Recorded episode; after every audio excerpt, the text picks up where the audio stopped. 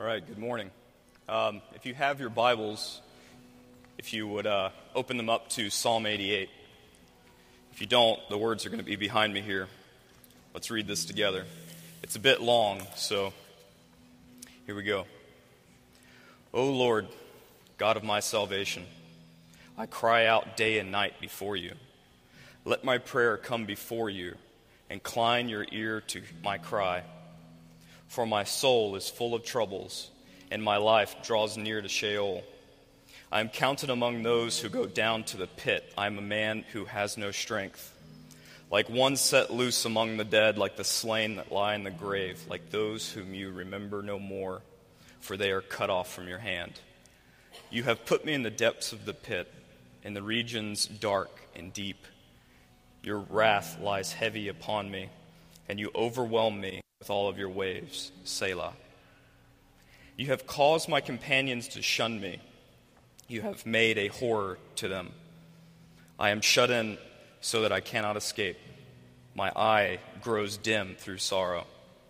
Every day I call upon you, O Lord. I spread out my hands to you. Do you work wonders for the dead? Do the departed rise up to praise you? Selah.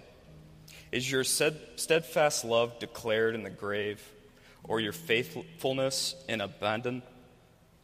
Are your wonders known in the darkness, or your righteousness in the land of for, for forgetfulness? But I, O Lord, cry to you. In the morning my prayer comes before you. O Lord, why do you cast your soul away? Why do you hide your face from me? Afflicted and close to death from my youth up, I have suffered your terrors. I am helpless. Your wrath has swept over me. Your dreadful assaults destroy me. They surround me like a flood all day long. They close in on me together. You have caused my beloved and my friend to shun me. My companions have become darkness. You may be seated. So that's a pretty long psalm to start out. And the reason I wanted to read the whole thing was to illustrate this great lament that the psalmist has. Um, there's 150 psalms in the collection of the book of Psalms. Uh, one third of them are lamentations. Uh, 49 of those 50 all have some kind of like um, resolution in them. They all have some kind of like hope and joy coming out of the lamentation except for Psalm 88, like we just read. Uh, John asked me to preach this week. He texted me and said, Hey, would you like to preach? And I said, Yeah, of course. And he's like, Okay, July 17th, is that good? It's like, Yeah, absolutely. He's like, Okay, great, uh, Psalm 88. And I was like, Okay, great, no problem. And I, of course, I had read it in the past, but I guess I had forgotten about it. So then I, then I actually read it, and I was like, Surely he didn't mean Psalm 88. Like, he, he made a mistake. So I texted him, and I was like, Hey, uh, have you actually read this? Like, do you really want me to talk about this? And he's like, Yeah, that's what I want you to do. I, uh, I, I, couldn't believe it, but, um, you know, here we are. So, anyway, I, I read this psalm over and over and over and over, trying to find this silver lining in the psalm that I could, like, pull out this miraculous sermon about how, God, how great uh, our sufferings are and how God uses those sufferings when we're down in the pit for His goodness. Uh, and to be honest, I couldn't find it. Uh, furthermore, I sat over there. We're kind of second row Baptists, so I sat somewhere over in that area uh, reading that psalm during other preachers up here talking, trying to figure out exactly what God was trying to say through this psalm and what He was trying to birth in me to give to you today. Uh, so a lot of times, John or James or the other John or Evan would be up here talking, and you know, I'd be buried in this psalm reading about despair and darkness and friends leaving you and all this stuff. And meanwhile, you guys are laughing around me and having a good time with these other psalms, and I'm like, you guys have no idea what's coming. Just this is going to be so sad. Uh, I just realized I rolled up my sleeves before I came up here. You know, like when you're about to get busy to work, you roll up your sleeves. I guess like my body's like in work mode here. Uh, you know, because this psalm is um, something really hard to think about, and it's something um, really hard to talk about, even.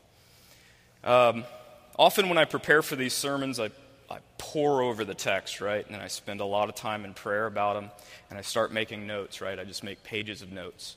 Um, I listen to other preachers' sermons. I listen to, uh, I pick out other theologians, uh, see what they have to say about these psalms, and then uh, slowly I take all those notes and I start formulating them into the flow and structure that I want this sermon to go in, or the particular sermon to go in. This one was completely different. I couldn't even bring myself to pray about this psalm. Uh, it was hard making notes because I couldn't understand what in the world the Lord had for me in this. I felt like as though I'd been kind of cut off from him. I couldn't talk about this. A lot of the theologians that I usually pull from didn't even touch this psalm. They had one line, you know, summaries that basically read something like, I don't know what to say, you know. This is, this is a hard psalm. This is a hard piece of text. Um, because, you see, there, there exists this disconnect in all of us, and if, and if you're honest with yourself, there exists this disconnect that you want to believe these things that you've learned academically about God, right? And what you've read in His scriptures and what His Spirit has re- revealed to Him. You want to believe the pious things that you've learned in Sunday school and your Bible studies where God is, uh, you know, so grand and, and, so loving and He cares about you so, so much and He's a friend to you. And, but you never get into like the dark stuff, stuff right?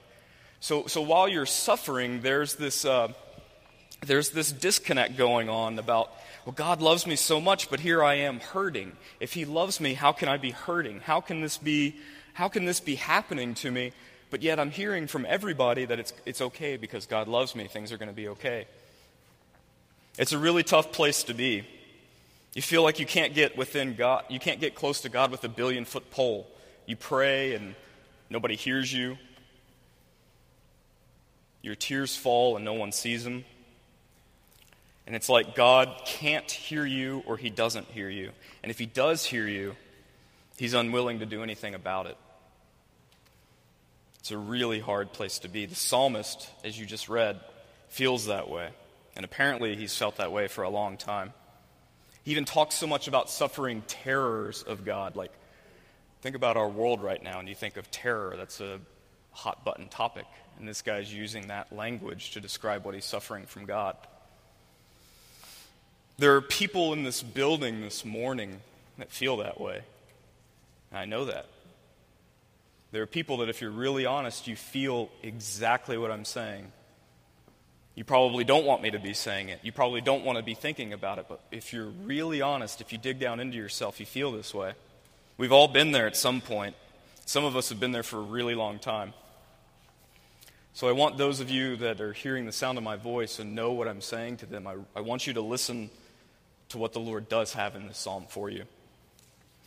So, um, in preparing for this, I actually was able to pull out a, full, uh, a few things. I will say I've you know, had ample amount of time to prepare for this, but there was like this period of drought where, again, I was sitting there reading and reading and reading and reading and had nothing to say. And it all kind of came to me in this past week, and it, has been pretty, pretty uh, uh, interesting in, in, the, in the, what the Lord has to share this morning.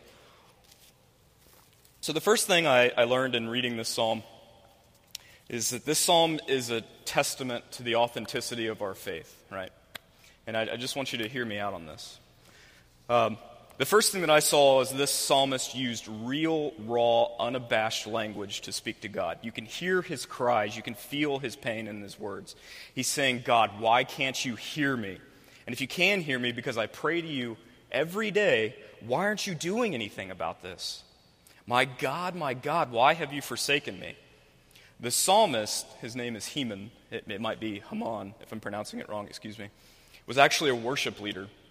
If you go back in your Bible and you read at the top, it says uh, a, a, song of the sons of Korah. Yeah, you can go back into Second Kings and you can actually read about Heman just a little bit. Uh, I think he's also in First Chronicles. He was a, he was a worship leader, right? Uh, he, he, clearly knows who God is. He was anointed to lead congregations into worshiping the Lord through psalm. He obviously knew God. Uh, this wasn't some like writing that somebody just like found on the street corner, right? And put it together in the Bible that we read today. You, you do realize that. This person was important. And, and, and if you consider the history of the Bible, and all the different constructions that it's gone through to where we read it today, this text still exists. Um, what's interesting, uh, this guy being a worship leader really kind of uh, uh, brings more life to this psalm because during this era, you had to be qualified to be in the service to God. You had to be a part of the priesthood. In our young Bible study, our, young couples Bible study, we're actually reading in Ezra. And at the end of Ezra chapter 2, uh, it's talking about all of the Israelites that are now leaving exile and coming back into Jerusalem to rebuild the temple of God. And as they're getting back into Israel, uh, if they could not prove that they were actually uh, from an Israelite family, if they couldn't prove it, if they didn't have documentation, they were disqualified. They were completely disqualified from service of God. Matter of fact, they couldn't even eat like the holy bread that, you know, like the bread we use for communion. They couldn't even touch it without a, pre- a priest being um, in the area, right? So this guy, Haman, I mean, uh, Heman, um, he was definitely qualified to be a worship leader. And therefore, we can logically conclude that he knew God and he knew the works of God. Um, uh, he, you know, he, he isn't me. He isn't just some guy that's lucky enough to get up here and talk to you, right? This guy was qualified. He was, he was anointed to be a worship leader, and yet he's still kind of talking like this. It's included in our Bible that we read. This is incredible. You know, if I was to create a religion, this is a common uh, uh, thing about our, about our faith is, you know, it's just some made up religion. If I was going to make up a religion, if you were going to make up a religion, there would not be anything in my religious text that remotely looked like this, right? No, I'm serious. Think about it, right? If I was going to create a religion and dupe all you people into being hypnotized to following me, giving me all of your money, uh, me controlling your life, if you ever talked to me in any kind of way that looked like Psalm 88, the great God of Justin would kill you instantly, right?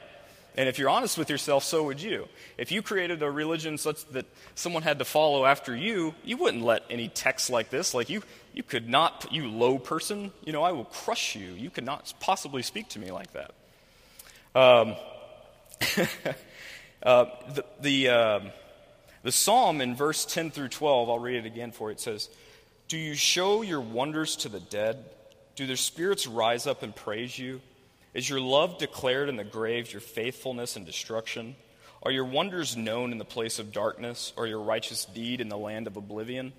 The guy's like bringing reproach against God. This is like heresy. You cannot do this. This is blasphemy. This guy is like bringing it to God. Like, you know, come on. Are you only going to uh, show how great you are to those that can't even worship you? Here I am crying out to you, and you're not paying attention to me. Who talks to God like that? You would not talk to the great God of Justin like that at all. There's, there's no doubt. There's no doubt. What's also really beautiful about this is that it shows you that our God is not easily offended. Amen? Because if you, again, if we were all worshiping the great God of Justin, Justin's easily offended. Very, I wear my heart on my sleeve.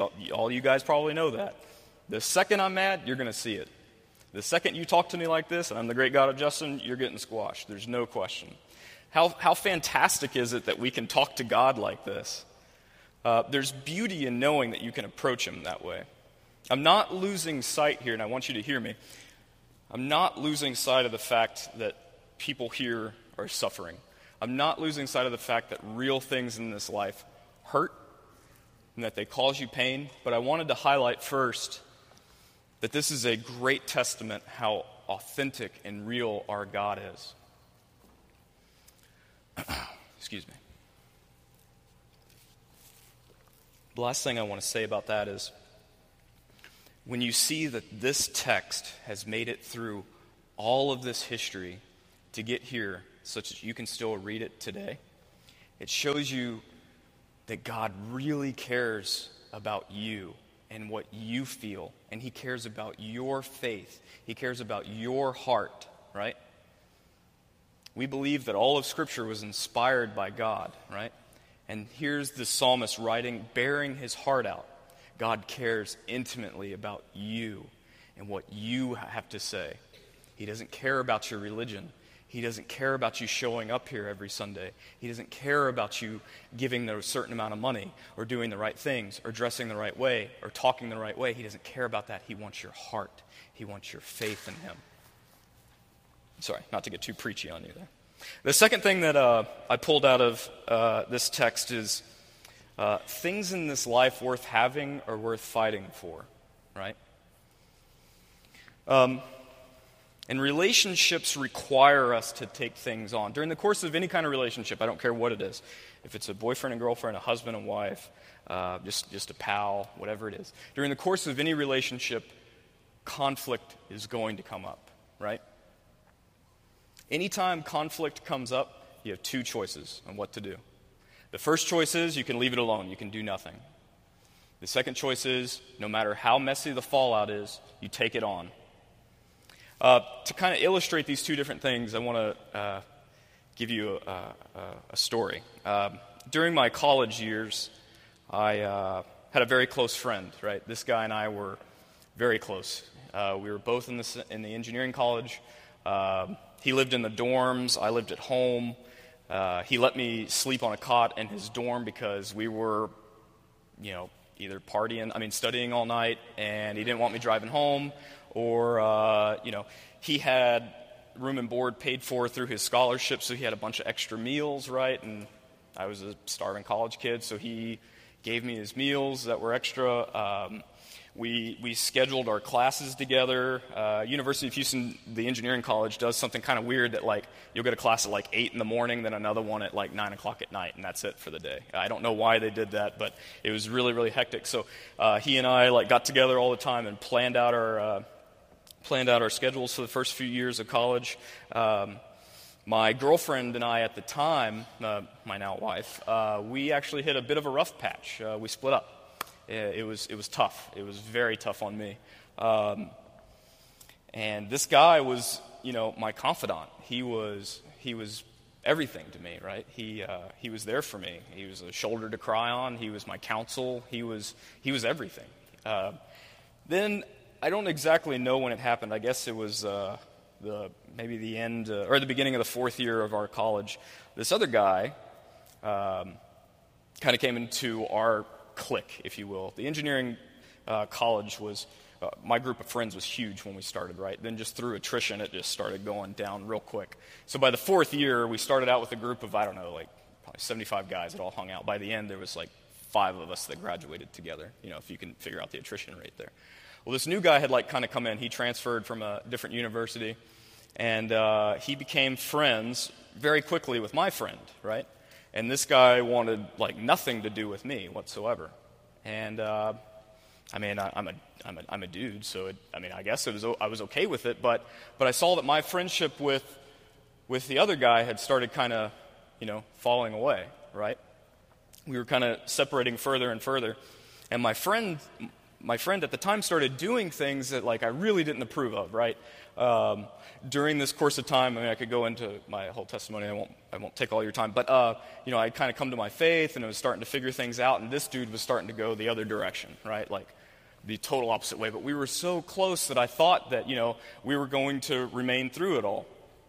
Um, we did not, actually. Uh, so things just started to deteriorate to the point that we weren't even speaking to each other. Uh, so we went ahead and graduated, and um, I got a loft in downtown when I got my first job. And it turns out he got another loft in the same building, like really close to me. And I was like, oh man, this is great. We're going to rekindle our friendship, and things are going to kick. Well, that didn't happen. Um, and a matter of fact, when I, when I ended up leaving that first job, I applied where he was applying, uh, where he was working. And after applying, I didn't hear anything back from the hiring manager, so I just called him up and said, hey, you know, what's going on? And he said, well, hey, actually, I found out that you were friends with, uh, you know, to be named, to, to be remain nameless. And so I went and asked him about you, and actually, it turns out he called you a flake. And I was, I was devastated. I was completely devastated. Um, now, I do want to say that the person I am today is a very, very, very, very different person than I was back then. But if any of you in this room know me, I am not a flake. I have worked incredibly hard to never let that name be anywhere associated with me, never be in the same sentence, paragraph, novel as my name, right? Um, that hurt. That hurt a lot. I've worked uh, really hard at being a very hardworking, uh, ambitious, and friendly person. That's what I want to be known as. Uh, the last thing I ever thought anybody would have called me would be a flake. So this conflict arose in our relationship, and I elected to do nothing about it. Today, I still wonder what would have happened if I would have taken it on and dealt with it. So, the second option when conflict arises, you take these things on and you deal with it. And that's what I see happening here in Psalm 88. Things in this life that are worth having are worth fighting for. My dad taught me that. My dad taught me that. He taught me a lot of great things. The other really great thing he taught me was stand up for what's right and never flinch. Uh, in meaningful relationships, we're going to experience hurt. There's no question about it. But to do nothing about the hurt in a relationship means that that relationship doesn't really mean anything to you. Because again, things in this life are worth fighting for. Uh, the psalmist here, he clearly doesn't want to be angry with God, but he is. He's taken this thing head on. He doesn't want to be feeling like God's far off, but how can he not listen to what he's saying? Uh, also, I kind of noticed that in approaching God this way is a form of worship, and you've got to follow me here. I know most of you guys are already checked out, probably face, checking out Facebook or whatever, but follow me here. Tune back in for a second. Let's say you go to a restaurant, you take your wife, uh, or you take your girlfriend, whatever. You go to a restaurant and you order something really fancy. Yeah, let's say you get, I don't know, a steak and a potato. And uh, they bring you out like the worst garbage you've ever seen in your life. You really want to do something about it. Who are you going to go to? Are you going to go to the busboy? Are you going to go up to the hostess? Are you going to talk to your companion you brought? If you want to do something about it, who do you go to? You go to the person in control. You go to the manager. Even if you don't go to the manager, if you go to the server, who's the server going to go to? He's going to go to the manager. And if all these things work out, who's going to come to your table and talk to you about it? The person in control, the person that can do something about it. So you see, in going to God this way and taking these very real things that you have that you're willing to take on, it's a sign of worship. You're, you're showing Him that, hey, I care about this relationship. I care about this to the point that I'm going to bring this to you and I'm going to fight through this because I love you and I want this to work and I want my steak fixed. Uh, um, you know, this psalmist is experiencing what some theologians call partial desertion, right?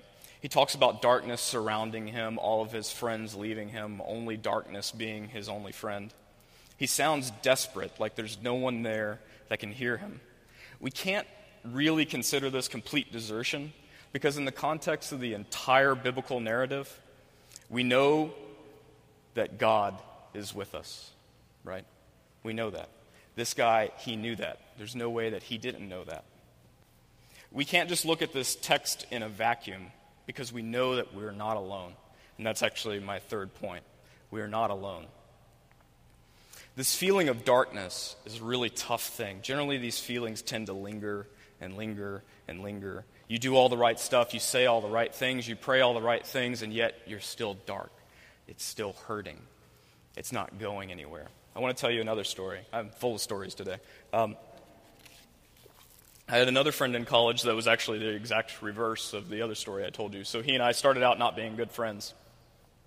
Then, uh, over the course of time, we became incredibly close. We started living together uh, towards the end of college, and we actually got that first loft together I mentioned earlier. He was dating in college. Uh, easily the, the, the, cutest girl in engineering. I know my wife's in here, but uh, there's, and hear me out, there, there's not a whole lot of girls in engineering anyway, right? Uh, and then this girl was clearly the cutest one, and he was dating her. And uh, they had a lot of struggles uh, going through their dating time, but they actually ended up getting married, I think, uh, about a year out of college. Um, this girl um, is a, a, wonderful, wonderful woman. Um, she is now married to my friend. They have a wonderful uh, home down in Clear Lake. They have two children. And it's so painful. She, she has this very rare form of cancer. She has this cancer that they can't figure out, that they can't stop. Um, it's, it's been going on pretty much since we've been in college. And I remember that she had to like miss, you know, weeks at a time because she was out doing these surgeries and taking experiments and whatever else. So all these different methods that they've been trying just haven't been working. And she's got two babies to, to raise. And she gave up her life so she could become a mother and take care of these children. And yet she doesn't know if she's going to wake up tomorrow, right? So I called my friend, um, I, I guess it was about a month ago now. Well, it was about two weeks ago now. And um, we were going through this, and he starts laying out this story. He's laying out this story of, a, of another failed surgery, of another failed experiment, of another failed test, of another failed drug. And I can hear him. I can hear it when he's speaking to me that, man, the guy's hurting. He's hurting so bad. And, uh, you know, in the back of my mind, uh, I, I'm, you know, preparing for the sermon. I'm like, well, God, I mean, you know, clearly you're trying to tell me something. So what is it? What are you trying to tell me? You know, and the guy's just telling me more and more of this story. I mean, I'm, he's crying, I'm crying. It's, it's bad, you know? Um, and then at the end of the story, you know, he says, I want you to pray for me. I, I, I couldn't believe it. I was like, you know, who could bring themselves to pray in your condition? Who could do that? My friend has it. He knows that he's not alone. Um, you know, Jesus experienced complete darkness in the Garden of Gethsemane before being sentenced to death. Jesus experienced complete desertion, right, while suffering the wrath of God. If you remember, he's in, the, he's in the garden, he's praying, and he's so nervous. If you remember from Luke, he's actually nervous and sweating to the point that it's like sweating blood, right? But something interesting happens when he does that. If you remember, he goes to the garden with his disciples, and he sets his disciples here, and he goes over there, and he's praying, and that's when the blood's dripping and all that. He gets up and he comes back to his disciples. Now, I know, I know in the context of the story, he's not coming back to them to say, hey, look, here I am, I'm still with you, even though I'm over there suffering. But just think of the significance of it. He's over there suffering complete isolation, what is full desertion, not partial any longer. And yet he comes back. Think of that. He's still with his disciples, even in that time. Even while hanging on the cross, what does he say about the people that are hurting him? Says, Father, forgive them, for they know not what they do. Even to the point of being broken, crushed, bruised, and hanging on a cross, what does he say? For they do not know what they do. Father, forgive them. So if you think of that in the context of all of this and hearing what this psalmist says, in Jesus' complete desertion, he does not leave us. You know, um, if there's kids in the room, I'll try to try to make this as nice as I can. I remember for one of the Bible studies that I was leading uh, a few years back, I believe we were going over the book of Ephesians. I was getting ready, and there's a part of the book of Ephesians talking about the spiritual world, the evil spirits that exist in the world. I remember reading an article. Uh, I remember reading an article of a young girl being murdered by two boys that were selling their soul to the devil. It was horrible. The article was horrible. It was actually in the Houston Chronicle because this crime happened here in Houston. They, they killed this girl in a, in a horrible way. They mutilated her body, and then they tore her skin by cutting an upside down cross into her belly. I remember getting done reading that article and being disgusted, just being utterly like on the floor, trying everything I can not to vomit because it was horrible. And then the next thing that happened was is I was disgusted with God.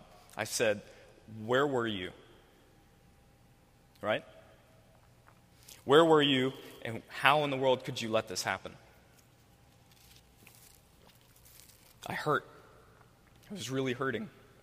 If I'm honest, if I ever do have doubt, doubt, uh, thoughts of doubt, this is where they come from, this kind of line of thinking. And if you're honest, so do yours.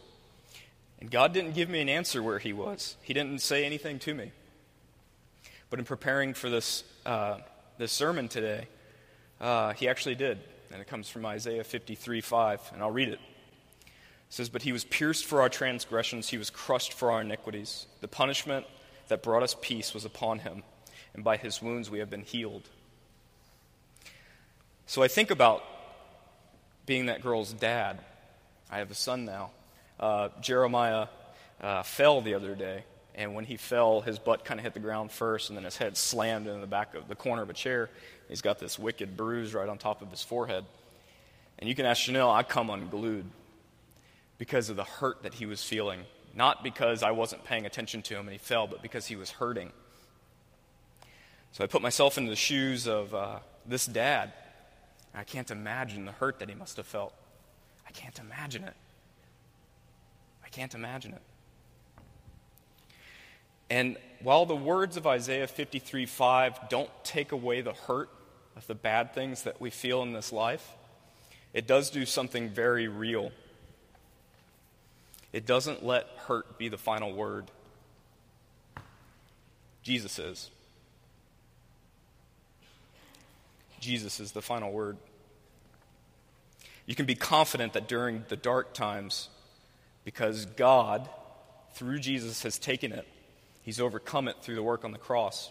I don't understand how I can be hurting, but I do know that God is sovereign, right? I don't understand how I can feel this way, but because He is God, I will look to Him, God of my salvation, like the psalmist starts, right? I will look to Him because I know that He is my Savior. My hurt doesn't get the last word anymore. Um, how many of you have read The Magician's Nephew by C.S. Lewis? Oh, fantastic. Oh, great. A few people. Um, well, uh, for those of you who haven't, I'll give you ba- uh, uh, some backdrop here. I had to write it, so I'm just going to read it to you. Uh, it's a story about a young boy named Diggory and a girl named Polly they kind of become friends. Uh, they live in homes connected together through an attic. One day, while crawling through the attic trying to get to each other's homes, they, uh, they go into the study of this character named Uncle Andrew. Uh, through some interesting magic things, he transports them to another world. Uh, after a series of interesting events, the two arrive in a new world that had just been created by Aslan? Aslan is this great lion. All the other animals in this new world recognize him to be like the leader, right? He's like the king of this new world. Um, so Diggory thinks to himself, like, if this guy's so great, maybe he can help me in some way. Because you see, Diggory back home has this mother that's horribly sick. Horribly, horribly sick. Um, so when Diggory finally gets his chance to go up to Aslan, um, um who, who, by the way, is symbolic of Jesus, he asked Aslan to heal his mother. And here's the text from that point of the story. He says, This is Diggory speaking, but please, please, won't you or can't you give me something that will cure mother? Up until then, he, Diggory, had been looking down at the lion's great feet and the huge claws he had on them, but now, in his despair, he looked up at the face what he saw surprised him as much as anything in his whole life, for the tawny face had bent down near his own, and great shining tears stood in the lion's eyes. There were such big, bright tears compared to Diggory's own that for a moment he felt as if the lion must really be sorrier about his mother than himself. My son, my son, said Aslan, I know grief is great. The narrator goes on to explain that while Diggory's despair did not lift in that moment, something inside him definitely did change. He was no longer alone, someone else cared. So, to close, I, uh, I want you to understand this singular point from all of this stuff that I've said. Our God cares. He is not weak. You can take to Him your deepest darkest cries, and he will not run away from it. And fortunately for you, he won't squash you for it. He wants a relationship with you. He doesn't want some pithy, pious religion. He wants your heart. He cares for you. He cares for your heart. He wants you to be very real with Him and to have faith in Him. That no matter how difficult it is, our relationship with Him is worth it it's worth fighting for. It's hard. It's hard, very hard sometimes. And He never promised that it was going to be easy, but He's with us. And you're not alone in this life. You know, if there's anyone here today that wants to stop fighting whatever you're fighting alone, come get John. Come get me. We're going to get real about it. We'll fight it out together. Because you need to know that you are never alone. And you are never alone.